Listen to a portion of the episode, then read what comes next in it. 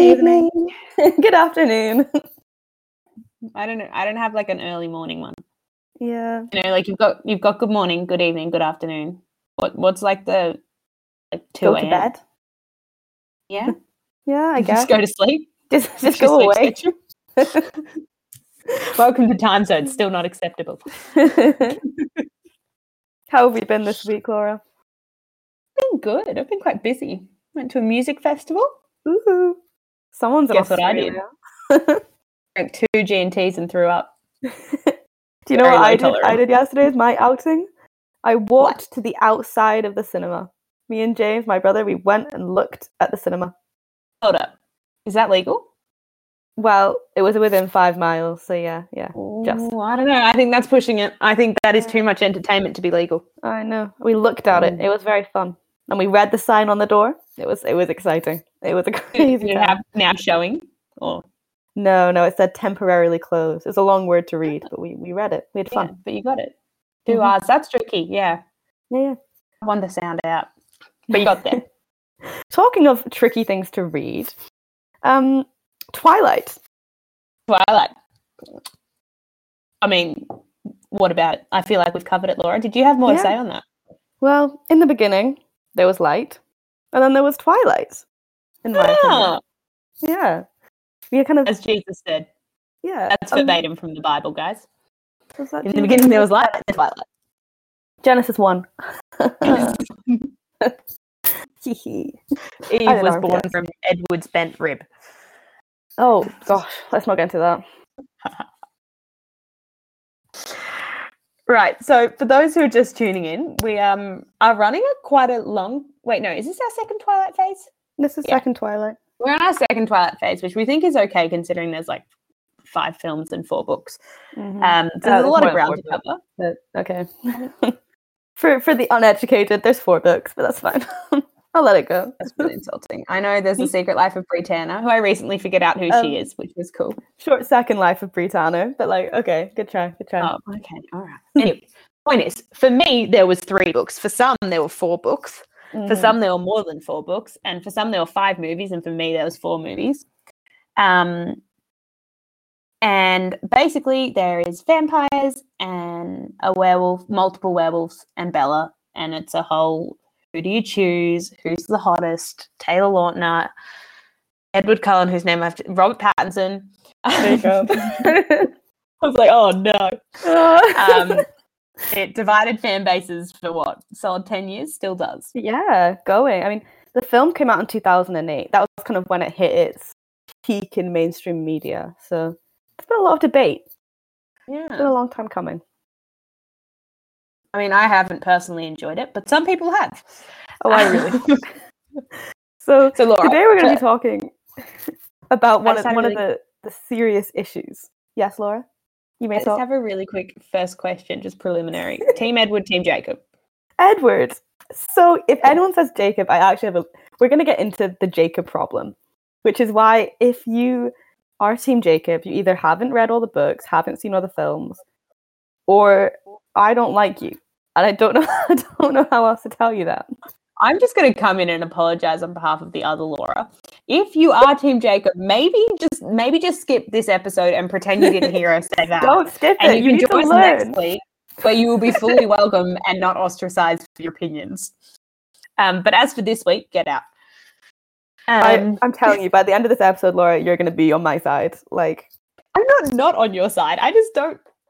I just don't buy into the love triangles, right? Until it's the Hunger Games, and then I buy into the love triangles. I'm not even buying. It's not even like I hate the existence of the love triangle. We're gonna get into the love triangle didn't always exist, and that the world was better then. Um, and I, I just I hate him as a. I, I just hate him. I really hate him. I think it's harsh to hate him, and I, I and we'll tell you for why. Um, Okay. I I just love that expression. Um, You've picked that up from me as well. I know it's my favorite thing you say. It just cracks me up every time you say it. I'll tell you for one. and I'll tell you. it reminds me of, it reminds me of the uncle from um Gavin oh, that show you made me Stacey. watch Gavin and Stacey. Yeah, reminds That's where I get it from. Yeah, I love it.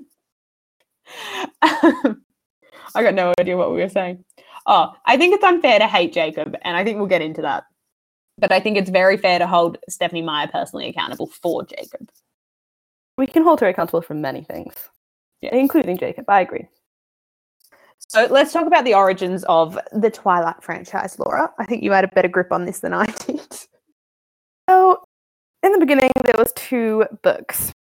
Uh, Twilight was always going to be a two-book series. It was going to be Twilight and Forever Dawn. Um, Forever Dawn was basically the same as Breaking Dawn. Like they get married, they have a half vampire baby, and there's kind of issues with the Volturi, and that's kind of that. However, um, the first book was very successful. It sold very well, especially after the film came out. It was doing really well. So the Mormon Church, and Stephenie Meyer is a patron of the Mormon Church, and she gives, I believe, she gives like a, a portion of the kind of profits of Twilight to the Mormon Church. Um, and Twilight is kind of an allegory for Mormonism. You know, vampires represent angels and the idea that you can be kind of saved and given eternal life. And there's a lot of kind of Mormon ideas going on. And uh, the Mormon church quite liked this. And so they wanted the books, they wanted there to be more books, they wanted to be more opportunities for learning about Mormonism. I thought, hey, we could really do some damage to all teenage girls here. Yeah, we've got a Let's it a chance. We can really do something. So um, they decided to write two books in the middle. They put in New Moon and, and Eclipse, which Laura has never encountered. And there's a lot that happens in Eclipse. That I just we had a pre-discussion about this and we realized that Eclipse like lifts right out of the entire story. Like I Especially in- never read Eclipse, never saw the film, and yet was 100% sure I knew the entire plot of Twilight. Mhm. in the movies, you can literally just not watch Eclipse and it, it still makes perfect sense. Um, but the book, I don't know, it's my favorite book. I've, I'm very fond of it. Um, but yeah, so the original kind of character of Jacob introduced in Twilight, he's very young and innocent. He kind of has a crush on Bella, but there's nothing really there. Um, and he's actually based on Stephenie Meyer's brother. He is based on her brother Jacob, named after him. All of her siblings are in the books, and like all have like namesakes in the books. It's really weird. Sorry, sorry, named no. Yeah. So one of them, so you can kind of figure out who she likes best. So there's Jacob, who's like a main character, and there's Heidi, the assistant to the Volturi, who is slaughtered. So like those are the two. Heidi, ooh, that's a tough sibling relationship there. I know. Can you imagine being Heidi? Can you also imagine being like, like even if you don't like your siblings, save them some face and give them the main part anyway. Yeah. Well, I It's so yeah. mean.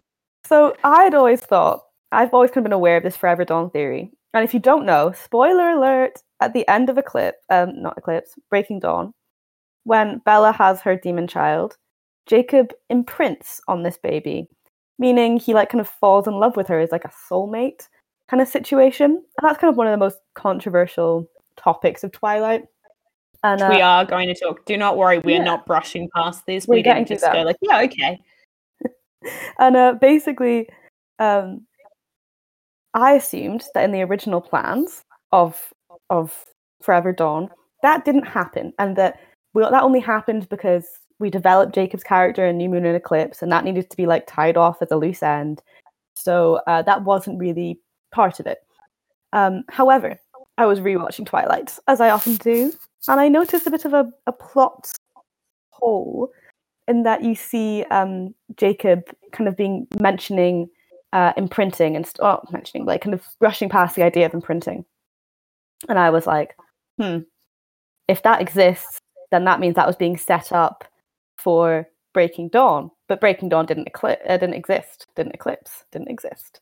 So I then went onto the Stephenie Meyer website, and I found uh, the original plans for Forever Dawn, and it was always going to happen. Basically, oh, that was just a big build up. She was always just going to have Jacob imprint on a baby. That was always the plan. It wasn't a rush. It wasn't a maybe we should do it. It was always it was planned. It was intentional. God. I can't. So I, I need to talk about this because I Mhm. think there's so many plot holes as well. Like, forget imprinting being weird. Just for like, if you can possibly forget how weird that is. Yep. Stop for a second and think about the general concept she's developed doesn't actually work as well. Like, Mm. Because her theory is, and this is what I was thinking about, and like maybe I'm wrong, Laura. I'm sure you will correct me if I am. um, resident Twilight expert. Um, but if you're like whole, because the whole theory of the imprinting, right, is that you are like whatever that person needs. So it's like Mhm. like Jacob's very like defensive that it's not inherently like romantic or sexual or anything. That it is just like almost like a protector. Um, Mhm. and like if they need a teacher he'll he'll be the teacher and if they need a guardian he'll be the guardian and if they need a lover da da da da um, but I find that really weird because we only ever see the guys imprint on the girls and the girls imprint on the guys. Oh wait, no, can the girls imprint law? Uh, the girl, there's no evidence of women imprinting. Right, Yeah. which gets into another territory of Yeah. Thank you, Stephenie Meyer. Um, and so, like, if it's not inherently romantic, why would she have like that kind of like heterosexual like Well, alignment of those? it is it's not necessarily romantic the idea is that you imprint on the person with which you could make like the, the best descendant of the Quileute tribe so That's disgusting. um, the idea is you imprint on like your biological ideal but the relationship you have with them isn't necessarily sexual or romantic it's like a it's like a natural force that's maybe driving you to have that relationship but it isn't inherently that like not all of the relationships are like that That's so gross. Still, though, I don't know Mm. why. I've never liked the whole like no mate for like hate it. survival of the fittest or anything. Like, it's just Yeah. like we are not like living in caves anymore. We can just marry who we want to marry. Mhm. I don't like that at all.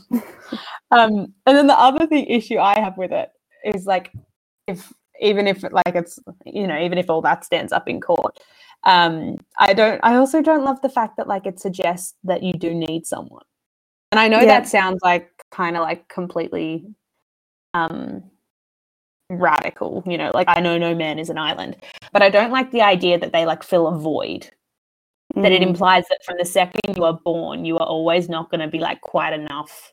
And you are always going to need someone to be enough for you. I really Um, see that as well in Twilight. That everyone is married off at the end. It's like a Shakespeare comedy. Like no one can be left single because that is Yeah. tragic and like oh my god, like how could you go on? And you see that in Edward. Yeah. Like before Bella, his life was a midnight. Like he had no hope and no love and no When anything. When he had he had like a beautiful, loving family. Like he did have everything he would need for a good life. And yeah, Bella could make that better. But like, why does he have to feel depressed without her? Like it's just Yeah. And we see it in every every like you're right, it, every single character. We even see it with like Jessica and like Mike Newton that she settles for Mike when she Mhm. wanted Edward. Um, and like Jessica does not strike me as someone who settles ever. Like she's a go getter if ever I saw one. And yet she has to settle because Stephenie Meyer has to tie all these ends up. And I think it's actually that that gets us to the weird place we end up with Renesmee and Jacob.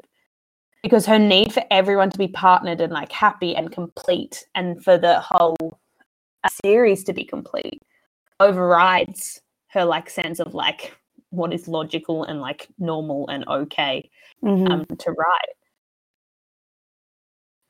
Um, so I think I don't know. I think it's a really interesting thing of an of an author not being able to really um not being able to see the bigger picture. Um, yeah. purely for the frame of the photo.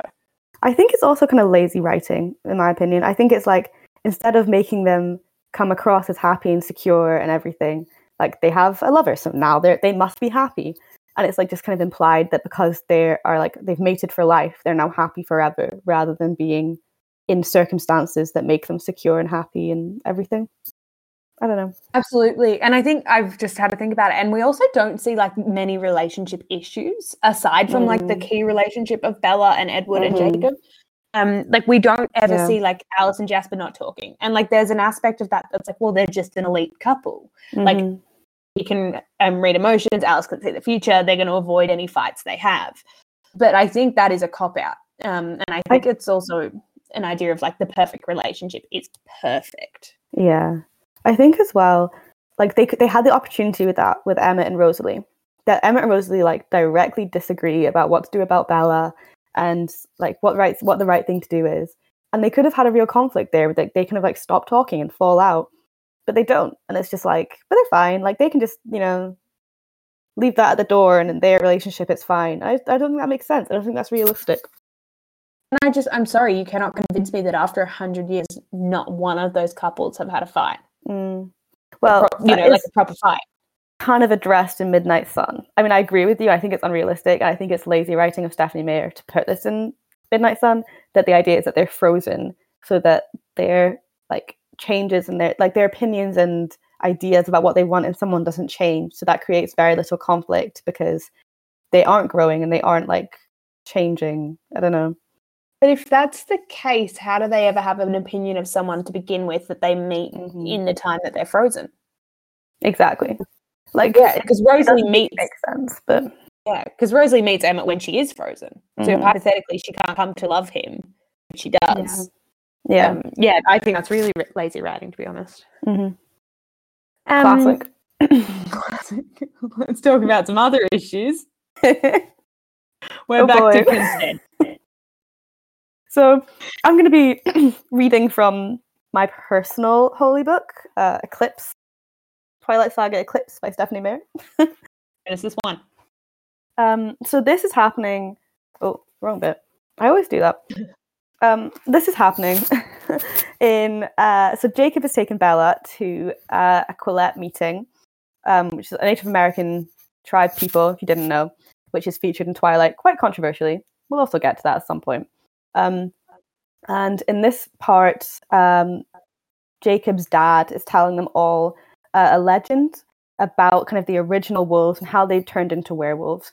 And um, they've kind of been talking about the the first wolf called Taha Aki and his son Yaha Uta, um, who Yaha Uta has just killed a, a, a vampire, and his mate has come to like get revenge on the tribe at this point.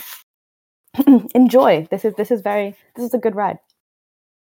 The stories say that the cold woman was the most beautiful thing human eyes had ever seen. She looked like the goddess of the dawn when she entered the village that morning.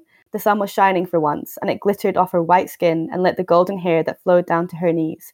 Her face was magical in its beauty, and her eyes were black in her white face. Some fell to their knees to worship her. She asked something in a high, piercing voice, in a language no one had ever heard. The people were dumbfounded, not knowing how to answer her. There was none of Taha Aki's blood among the witnesses, but one small boy. He clung to his mother and screamed that the smell was hurting his nose. One of the elders, on his way to the council, heard the boy and realized what had come among them. He yelled for the people to run. She killed him first. There were twenty witnesses to the cold woman's approach. Two survived only because she grew distracted by the blood and paused to sate her thirst. They ran to Taha Aki, who sat in council with the other elders, his son and his third wife. Yaha Uta transformed into his spirit wolf as, he, as soon as he heard the news. He went to destroy the blood drinker alone. Taha Aki, his third wife, his sons, and his elders followed behind him. At first, they could not find the creature, only the evidence of her attack. Bodies lay broken, a few drained of blood strewn across the road where she'd appeared. They heard screams and hurried to the harbour. A handful of the Quileutes had run to the ships for, re- for refuge. She swam after them like a shark and broke the bow of their boat with her incredible strength. When the ship sank, she caught, the, she caught those trying to swim away and broke them too. She saw the great wolf on the shore and she forgot the fleeing swimmers. She swam so fast she was a blur and came, dripping and glorious, to stand before Yaha Uta. She pointed at him with one white finger and asked another incomprehensible question. Yaha Uta waited. It was a close fight. She was not the warrior her mate had been, but Yaha Uta was alone. There was no one to distract her fury from him. When Yaha Uta lost, Taha Aki screamed in defiance. He limped forward and shifted into an ancient white muzzled wolf. The wolf was old, but this was Taha Aki, the spirit man, and his refuge made him strong. The, ra- the fight began again. Taha Aki's third wife had just seen her son die before her. Now her husband fought, and she had no hope she could win. She'd heard every word the witnesses to the slaughter had told the council. She'd, heard- she'd heard the story of Yaha Uta's first victory, and she knew that his brother's diversion had saved him. The third wife grabbed a knife from the belt of one of her sons who stood beside her. They were all young sons, not yet men, and she knew they would die when their father failed. The third wife ran towards the cold woman with the dagger raised high. The cold woman smiled, barely distracted from the fight over the wolf. She had no fear of the weak woman or the knife that would not even scratch her skin. She was about to deliver the death blow to Taha- Tahaaki. When the third wife did something, and then the third wife did something the cold woman did not expect. She fell to her knees at the blood drinker's feet and plunged the knife into her own heart. Blood spurted through the third wife's fingers and splashed against the cold woman. The blood drinker could not resist the lure of flesh blood, leaving the third wife's body. Instinctively, she turned to the dying woman, for a second entirely consumed by thirst. Taha Aki's teeth closed around her neck. That was not the end of the fight, but Taha Aki was not alone now. Watching their mother die, two young sons felt such rage that they sprang forth as their wolf forms, though they were not yet men. With their father, they finished the creature. Taha Aki never rejoined the tribe, never changed back into a man again. He lay for one day beside the body of the third wife, growling whenever anyone tried to touch her, and then they went into the forest and never returned. Now we don't have time to unpack all of that. All of that. there is something very interesting to say about, and the reason why we wanted to say that, um, talk about this excerpt, is in the movie, Stephenie Meyer fought very hard for that sequence, the third wife, to be played by Bella, to be played by Kristen Stewart. And they shot it and filmed it and gave it to test audiences, and they all went, Oh, you can't do that. so they had to change it last minute. It's just a fun fact. just a fu- just a fun fact. Just some just some deeply deeply flaw- flawed cultural Yeah. appropriation right there. And that is, I, I- believe, Oh. at least based on real Quileute legends. And um and Kristen Stewart starred in it. I mean, she's every woman. she is. she's the Emma Stone. like she do you need to be Native American? No. She's Kristen Stewart. Have you seen her? She's great. Do you need to be Asian? No. No. so yeah, if you if you didn't dislike Stephenie Meyer after that lovely excerpt, this one will um I- This Hold on, I have more, I have a few things I want to say about this one. Sorry, Okay. not ready to move on. Um, first of all, one, the third wife did not need to do that. In like the least, Yeah. like, yeah, sad she died, but didn't need to go into her heart. Should yeah. could Yeah. she not have simply like wounded like her arm or leg or something? And that's what Bella does at the end. She like cuts her hand a tiny bit and it works the same way. And it's like he could have just like, you know, You didn't need to die. yeah. And then I also I also want to talk about the fact the wolves changed when they saw their mother die, but when they're watching Yeah. their father get mauled by a vampire, they're like, no, that's cool. They just saw their brother Okay. die and they were like, ah. No worries. Nah. That's fine. Oh, I also think it has such strong like I mean to me the images that conjures up is like um uh not Captain Cook. Who is he? Who rocked up in America? oh, Christopher Columbus. Yeah, Christopher Columbus. Captain Cook's our guy. Um, um, it has that idea of this like white invader. Um, yeah. and then I seriously hate I hate the idea of Kristen Stewart um being like the white savior as well, especially because there is so much focus in Twilight on Bella's skin color, how she's Yeah. like paler than like anything Mhm. humanly possible. That's so Um, true. And so I really like I just hate that white saviors complex. Um and I don't I don't actually understand what Stephenie Meyer was thinking with that because I can't really see what she thought that would add. Like Bella I playing think- that role. So she was trying to draw parallels between Bella and the third wife and implying that just like, you know, Bella is brave and she will sacrifice herself and she's loving, clever, and like, you know, she does draw parallel in the story, she draws parallels, and that's how Bella eventually defeats Victoria at the end of this book by, you know, Edward's fighting her and he's not gonna win. So she cuts herself so she gets distracted and Bella and Edward can win. Um We But it- talk about the fact a way better ending would have been if she had actually like um, killed herself.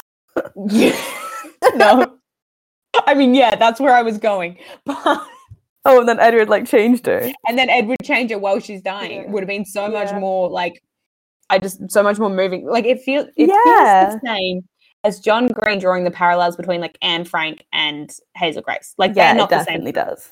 Yeah. Like, cutting yourself down your hand to distract like a mm, like bloodthirsty vampire is not the same as stabbing yourself in the heart Yeah. to protect an entire community. Like it's just not. And it's also like these stories are very real to a lot of people. Like Stephenie Meyer's Mm. gone cute, like a nice little, nice little like cultural thing to put in there. It's like no, that's someone's history. That's someone's like identity. You can't just kind of take that and be like, Kristen Stewart's playing your ancestor now. Enjoy. I don't know. the whitest female character in Hollywood. Play your There you go. ancestor. Enjoy. No worries. It- it- yeah, it literally looks like Stephenie Meyer was like, "Oh, that's nice. I'll have some of that." Oh, that's exactly what it is. Exactly to a T. I don't like how done. sort of. I'm done enough. hmm We can move on to the next excerpt. We can move on. Ready. This one is bad. So, um, is bad. so, um, Jacob has just told Bella of his feelings for her, and she has very clearly said, "No, thank you." Um, but he's not really taking the hint. because Bella's a good communicator. Yeah, she's a very. We're gonna we're gonna see some fantastic communication here. So, strap yourself in. Buckle up. Jacob, I stared into his dark eyes, trying to make him take me seriously. I love him, Jacob. He's my whole life. You love me too, he reminded me. He held up his hand when I started to protest. Not the same way, I know, but he's not your whole life either, not anymore. Maybe he was once, but he left. And now he's just going to have to deal with the consequence of that choice. Me. I shook my head. You're impossible. Suddenly he was serious. He took my chin in his hand, holding it firmly so that I couldn't look away from his intent gaze. Until your heart stops beating, Bella, he said. I'll be here, fighting. Don't forget that you have options. I don't want options, I disagreed, trying to yank my chin free unsuccessfully. And my heartbeats are numbered, Jacob. That time is almost gone. His eyes narrowed. All the more reason to fight. Fight harder now, while I can, he whispered. He held my chin. His, his he held my chin, his fingers holding too tight, till it hurt. And I saw the resolve f- form abruptly in his eyes. I started to object, but it was too late. His lips crushed mine, stopping my protest. He kissed me angrily, roughly, his other hand gripping tight around the back of my neck, making escape impossible. I shoved against his chest with all my strength, but he didn't even seem to notice. His mouth was soft despite the anger, his lips molding to mine in a warm, unfamiliar way. I grabbed at his face, trying to push it away, failing again. He seemed to notice this time, though, and it aggravated him. His lips forced mine open, and I could feel his hot breath in my mouth. Acting on instinct, I let my hands drop to my side and shut down. I opened my eyes and didn't fight, didn't feel, just waited for him to stop. It worked. The anger seemed to evaporate, and he pulled back to look at me. He pressed his lips, his lips softly to mine again, once, twice, a third time. I pretended I was a statue and waited. Finally, he let go of my face and leaned away. Are you done now? I asked in an expressionless voice. Yes, he said. He started to smile, closing his eyes. I pulled my arm back and then let it snap forward, punching him in the mouth with as much power as I could force out of my body. There was a crunching sound. Ow! Ow! I screamed frantically, hopping up and down in agony while I clutched at my hand to my chest. It was broken. I could feel it. Jacob stared at me in shock. Are you all right? No, damn it, you broke my hand. Bella, you broke your hand. Now stop dancing around and let me look at it. Don't touch me. I'm going home right now. I'll get my car, he said calmly. He wasn't even rubbing his jaw like they did in the movies. How pathetic. No thanks, I hissed. I'd rather walk. I turned around the road. I turned toward the road. It was only a few miles to the border. As soon as I got away from him, Alice would see me. She said somebody to pick me up. Just let me drive you home, Jacob insisted. Unbelievably, he had the nerve to wrap his arm around my waist. I jerked away from him. Fine, I growled. Do. I can't wait to see what Jacob, what Edward does to you. I hope he snaps your neck, You're pushy, obnoxious, moronic dog. Jacob rolls his eyes. He walks me to the passenger side of his car and helps me in. When he got to the driver's side, he was whistling. And then, a couple of pages later, they arrive back at Bella's house. We walked, we walked silently past the front room where Charlie was lying on the sofa. Hey, kids, he said, sitting forward. Nice to see you here, Jake. Hey, Charlie, Jacob answered casually, pausing. I stalked to the kitchen. What's wrong with her? Charlie wondered. She thinks she's broken her hand. I heard Jacob tell him. I went to the freezer and pulled out a tray of ice cubes. How does she do that? As my father thought, as my father, I thought Charlie ought to sound a bit less amused and a bit more concerned. Jacob laughed. She hit me. Char- Charlie laughed too, and I scowled while he while I beat the tray of ice against the sink. The ice scattered against against the basin, and I grabbed a handful of it with my good hand and wrapped the cubes in a dishcloth on the counter. Why did she hit you? Because I kissed her, Jacob said, unashamed. Good for you, kid. Charlie congratulated him. So, Can I get a hit out on both Charlie and Jacob, please? yeah, Like I, act- I- like a- it like really annoys me. I know. So That's the first disgusting. thing, before we get into the main thing, actually, the first thing that annoys me is the idea that like uh, Jacob says, um, he's not your whole life now, Bella. I am too, and it's like so. So she only exists for men. Like that. That's it. Cool. Just let's get that like straight out there. my other favorite, like before we get into the, all the terrible stuff, my other favorite thing is right at the beginning when he goes, "But he left," and it sounds like when like someone gets up out of a chair and like walks Yeah. out of the room to like go get a coffee and comes back and someone else is sitting in their chair and like, "Well, you left. You can't have the chair back." Like it's like an it's an object thing. It's like, "Oh, he left you unattended." yeah, I claimed like, you. what? You're mine now. And oh. Bella, I mean, I missed out some bits in the middle just because I mean I could have read for like the whole hour because there's so much. There's more after it when when Edward arrives and it's awful. But Bella, for ages, she's like, I don't want you to drive me home. I don't want you to come in the house. I don't want you to see Edward. I don't want you to kiss me. I don't want you to talk to my dad.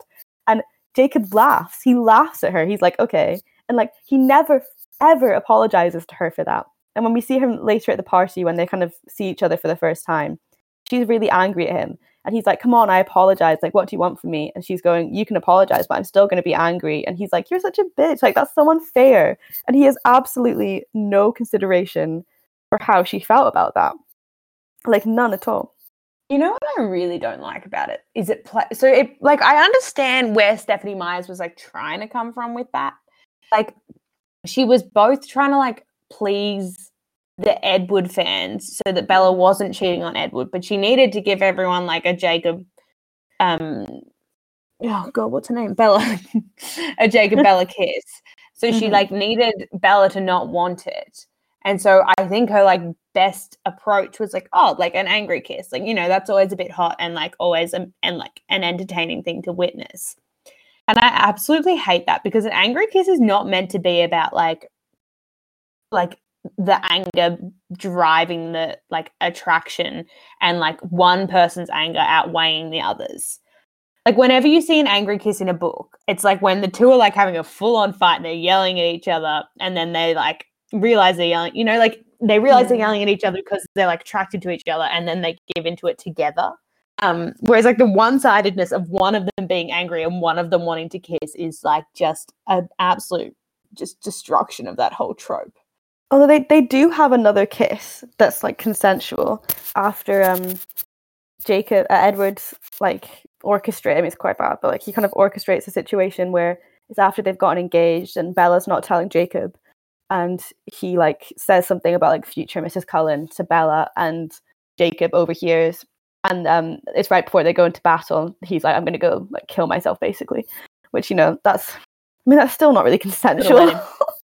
like that's that's the minimum of consent we're getting from Jacob, and so uh, he um goes and you know she follows after him, and he's like, she says, "Kiss me," like you know, let's give this like you know you can you can see if it's gonna go anywhere, and it's not, and they have like a kind of angry kiss there that's a lot better, but it's still not good.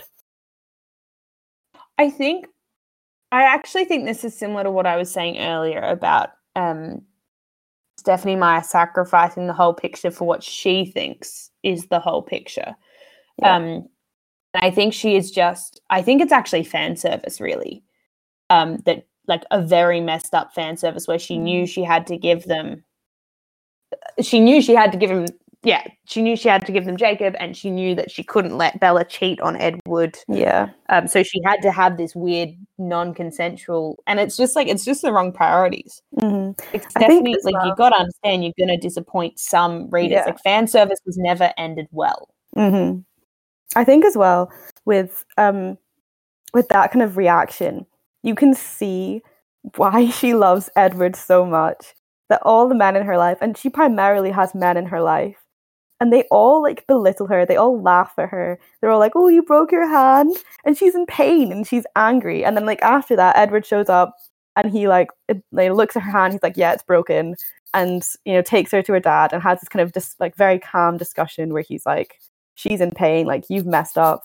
and you can see that he actually has started to listen to her and like respect her in a way that you know we were talking about midnight sun last week he wasn't doing that then and you see that there has been a growth which is nice i like to see growth I've never, never been more attracted to Edward, and I have a pretty low level of attraction to Edward in general. Not a huge fan, um, but I've never been more attracted to him than when in the film that I watched last Mhm. night to catch up. In the film, he um like comes to her house and like yells at Jacob because she tells him I punched him in the face because he tried to kiss me. Yeah. Um, and Edward, she Jacob's like she doesn't know what she wants, and Edward's like, well, here's a clue. Wait for her to say it. And I was just mm-hmm. like, oh, Edward. That is my favorite scene in the whole franchise, beginning to end. It's better than the sex scenes. It's better than the wedding. Top scene, top notch. It's like oh, it's just so good. And I, I'm annoyed because in the book he doesn't lose control. You can see he's very angry, but he doesn't lose control. But I kind of like that he loses control in the film. I like that there's this real like just this anger on her behalf that she's not able to be that angry because she has to keep a level of peace and you know her dad's reacting like that so i like that he can be angry for her and like have that aggression that she can't give to jacob otherwise she'll break her hand yeah. And it is, in my opinion, um, the second best thing is when she tells Emmett. When he goes, oh, what'd you do? Like, were, were you trying? What did he say? Were you trying to whistle whilst walking or something like that? yeah yeah Um, and Chew he goes, no, walking." punch you werewolf. And like, you just see Emmett go like, nice. oh, I just love Emmett. He's just a one-track minded character, and I love it. Mhm. Um, I do hate that whole scene though, Laura. Like I've never heard Yeah. it. Um, and I now am with you on what you said at the beginning.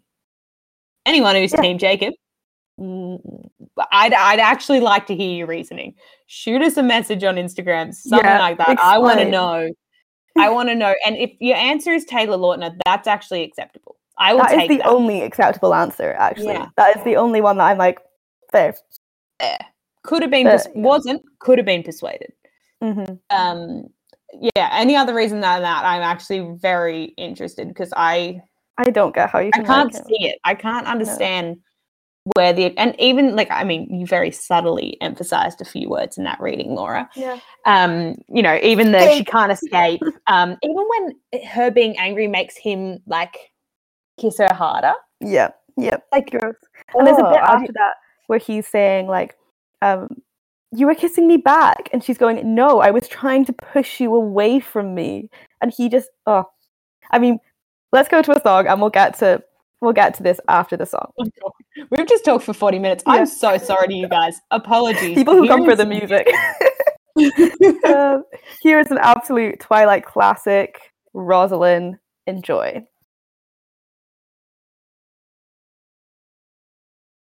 Thank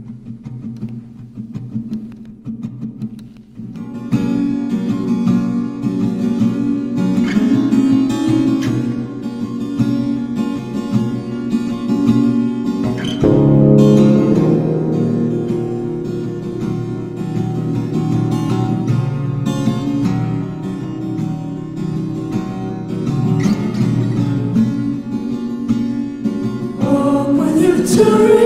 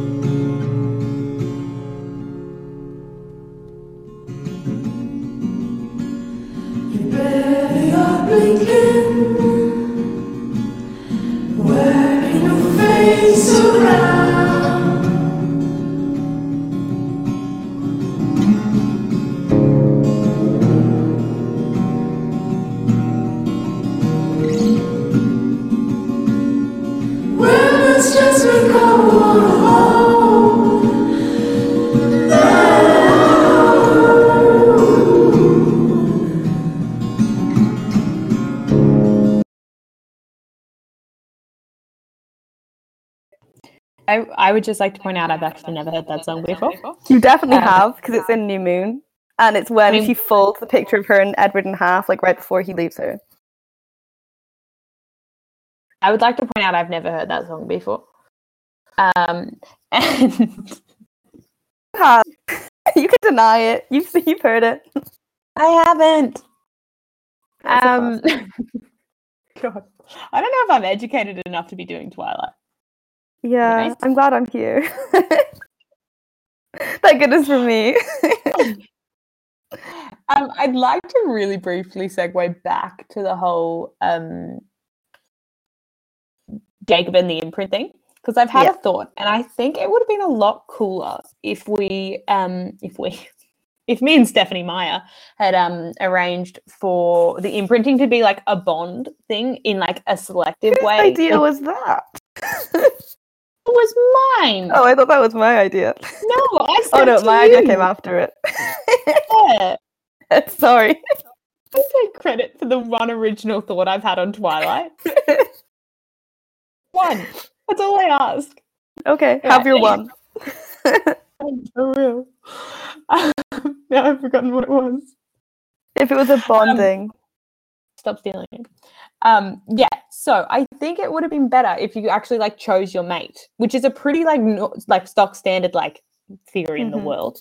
Um, and it's also like a pretty stock st- standard theory within like the vampire section.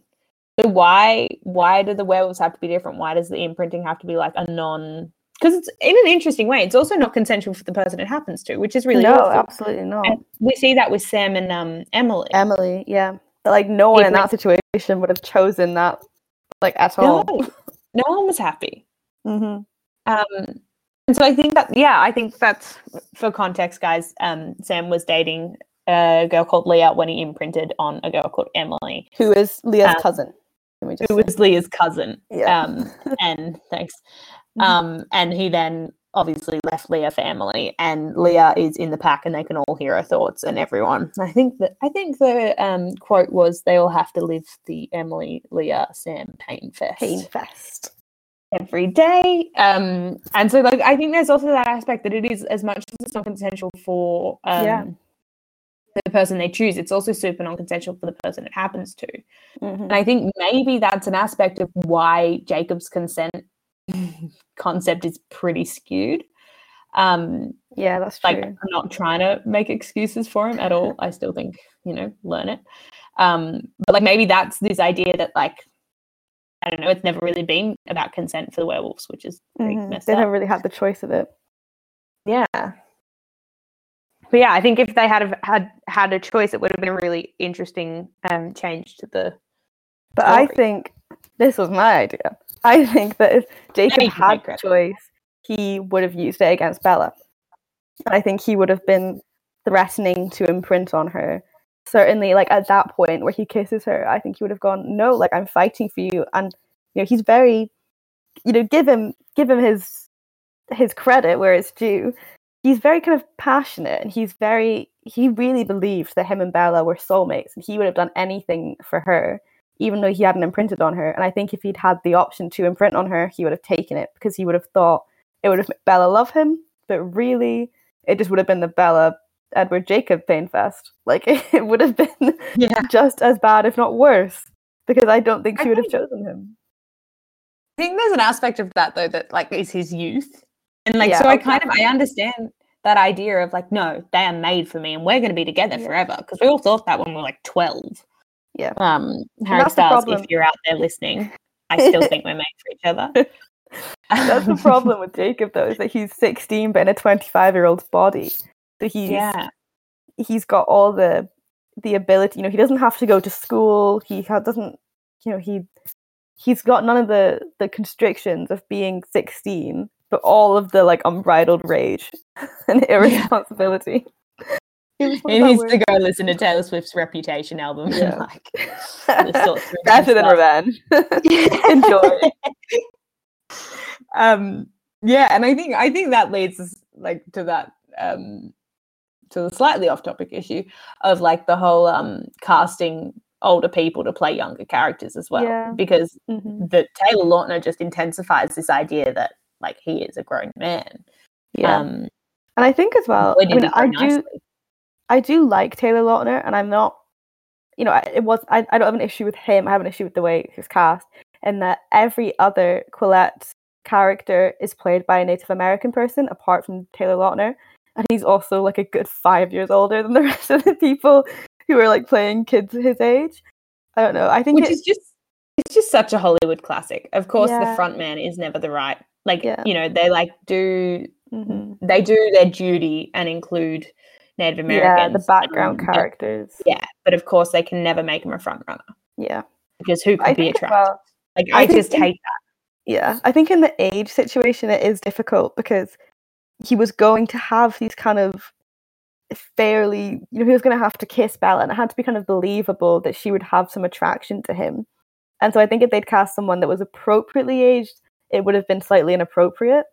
So I don't know. I, I feel like they didn't really have a way to win there. But then I was just on Stephenie Meyer, so like, Oh, I agree with that, but then again, I think well, Kristen Stewart was the wrong age as well. I sorry, that wasn't a dig just at Taylor Lautner. That was a dig at general young adult casting. yeah. Um, but I mean, Bella is is meant to be older than Jacob and he gets aged up. But I agree. I think it's a Hollywood thing that like we're not really interested in reading stories about 15 year olds. We're interested in reading stories about 16, 17, 18 year olds. So when he became a love in interest, he had to get aged up. But we're interested, so we're interested in reading books about 17, 16, 18 year olds. Weird order. Yeah. Um, but we're only interested in watching films where the main characters have the physique of a 22, 23, 24 year old. Exactly. um, which then gives everyone all sorts of weird perceptions. Um, but speaking of the films, Laura, you have some pretty passionate feelings on the director. I do. So, Catherine Hardwicke, if you don't know who Catherine Hardwicke is, I feel sorry for you. She directed the first film. She introduced us to the blue tint. She did. Uh, she she did a brilliant job. She was pushing right from the very very beginning for um, a mixed race Cullen clan. Didn't happen because of Stephenie Meyer. Um, she was fantastic, and she brought Twilight into the mainstream. However, as soon as the films had success, what did they do to their female director? They fucked her off. Like they booted her out the door. they did. They brought in men to direct the rest. And you can tell there is like a palpable difference in the films between the first one and the rest of them. And it's so sad because she was brilliant at the female gaze. The first film is the female gaze personified. You see Edward walking in slow motion. You see hands touching, eyes darting. It's it's Pride and Prejudice type female gaze. But in the rest of the films, you don't really get that. It's just kind of boring. It's not interesting to look at. I don't know. I'm very also angry about it. I kind of sorry, I'm just thinking. I'm just thinking. I'm just sitting here thinking.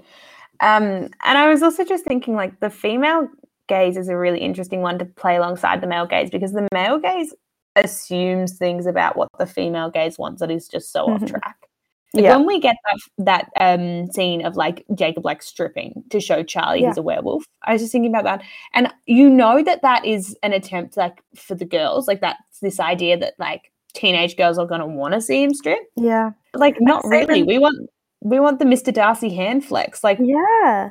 Same in like New Moon when Bella goes to Jacob in the rain and he's shirtless in the rain and like dripping and it's just a bit like was that meant to be hot? Because it wasn't. It's just weird. It, it yeah, it's just like a like a Mills and Boon romance novel, like this idea that that's what Mhm. um you yeah what women want and like i don't know it's a really interesting thing because they always just like saturate it so much Yeah. And Um, Catherine Hardwicke as well redeemed so many, like especially Rosalie. If you watch Rosalie in the first film, in the book, she refuses to help Bella in any way. She doesn't go near her, she doesn't interact her. In the film, she kind of it's a lot more subtle. She does help and she interacts, and yes, she's kind of cold towards her. But you see Catherine Hardwicke like redeeming that character, and she has a lot more sympathy for the woman. She has a lot, I don't know, just a lot better idea of the female characters and what she wants them to be like, and what she, I don't know, she just likes them. She likes women. I, I think she's just, I think she's just better. I'm sorry. I'd also like to really briefly talk about. Um, I know we have very little time left, um, but I really like to briefly talk about um, Rosalie and Bella and their Mhm. relationship because I I was watching the film, um, as we know, and I was that bit where like uh, Rosalie says that she's jealous of Bella, Yeah, and I like I get so tired of that being a reason for like hate yeah, you know and like it's such a common trope for like girls in books and films that the 2nd Mhm. they're like envious of someone they hate them and i feel like that's Yeah. not always like the case i feel like you can absolutely be envious of someone's life and still like have like some level of like friendship with them hmm I think as well, it's not a coincidence that Rosalie is the beautiful one, but also like the one that Bella's jealous of, and she's jealous of Bella, and they can't just be friends like that. You can't be beautiful and nice, and you can't be beautiful and friendly, and it's just And- why is there yeah. so much emphasis on it? Like she just hates women. Also- just doesn't really like women. even though she is one and Yeah. also the idea that you can't be beautiful and have genuine friends if Yeah, we never see. Alice and Rose, that's the other thing that bugs me. Like, sure, if you want Bella to hate her, if you want her to hate Bella, no worries. But you never see a Mm. genuine interaction between Esme and Rosalie, Rosalie and Alice. Like, Yeah. Rosalie is just constantly pouting in the corner. Her character development peaks in Eclipse. Um, but we just see this angry, surly girl all the time. And, I the only time she's the only time she's redeemed is when Bella has a baby, and it's like the only thing strong enough to bring women together is childbirth, and it, like our one purpose, and Bella can fulfill this one purpose for Rosalie. I just find it kind of unbelievable. I think if she's so jealous of Bella, she would be even more jealous of her when she's pregnant. She would be even more like, uh, how do you get to have a baby with your vampire husband? That's not fair. I, I find it unrealistic that she would suddenly, it would suddenly all be fixed. Yeah, and I think I, there's yeah, and I think there's exactly that this idea that maternal instincts pull you together Yeah. over anything else, over just like. I mean, she watches Bella suffer through three movies. Yeah. She watches like- Edward nearly kill himself. She watches Bella nearly drown, Oh my and she has you, no sympathy until she has this baby and can kind of provide as uh, Esme, Rosalie with that Yeah. child. I think if you want evidence that Stephenie Meyer hates Rosalie, you have to read. I don't know if I mentioned this last week or not. On her website, there's um, the call that she makes to Edward to tell her that that Bella's dead. Dead. She's been cliff jumping, um, and uh, you see it from Rosalie's point of view, and it is horrific because when I imagined it, I imagined it Rosalie being like, "This isn't fair. We're keeping Edward in the dark. He deserves to know," and like kind of making a point of it, like, "Let's make the right decision." And she doesn't. She's like, "Get over it, Edward. It's not a big deal." And it's like ridiculous that she would do that. It's ridiculous that she would be that stupid, that ignorant to say that. That doesn't make sense. Like, I hate that Stephenie Meyer had this conversation in her mind as she was like, "That's how it goes down." Because in my mind, that was never how it went down ever.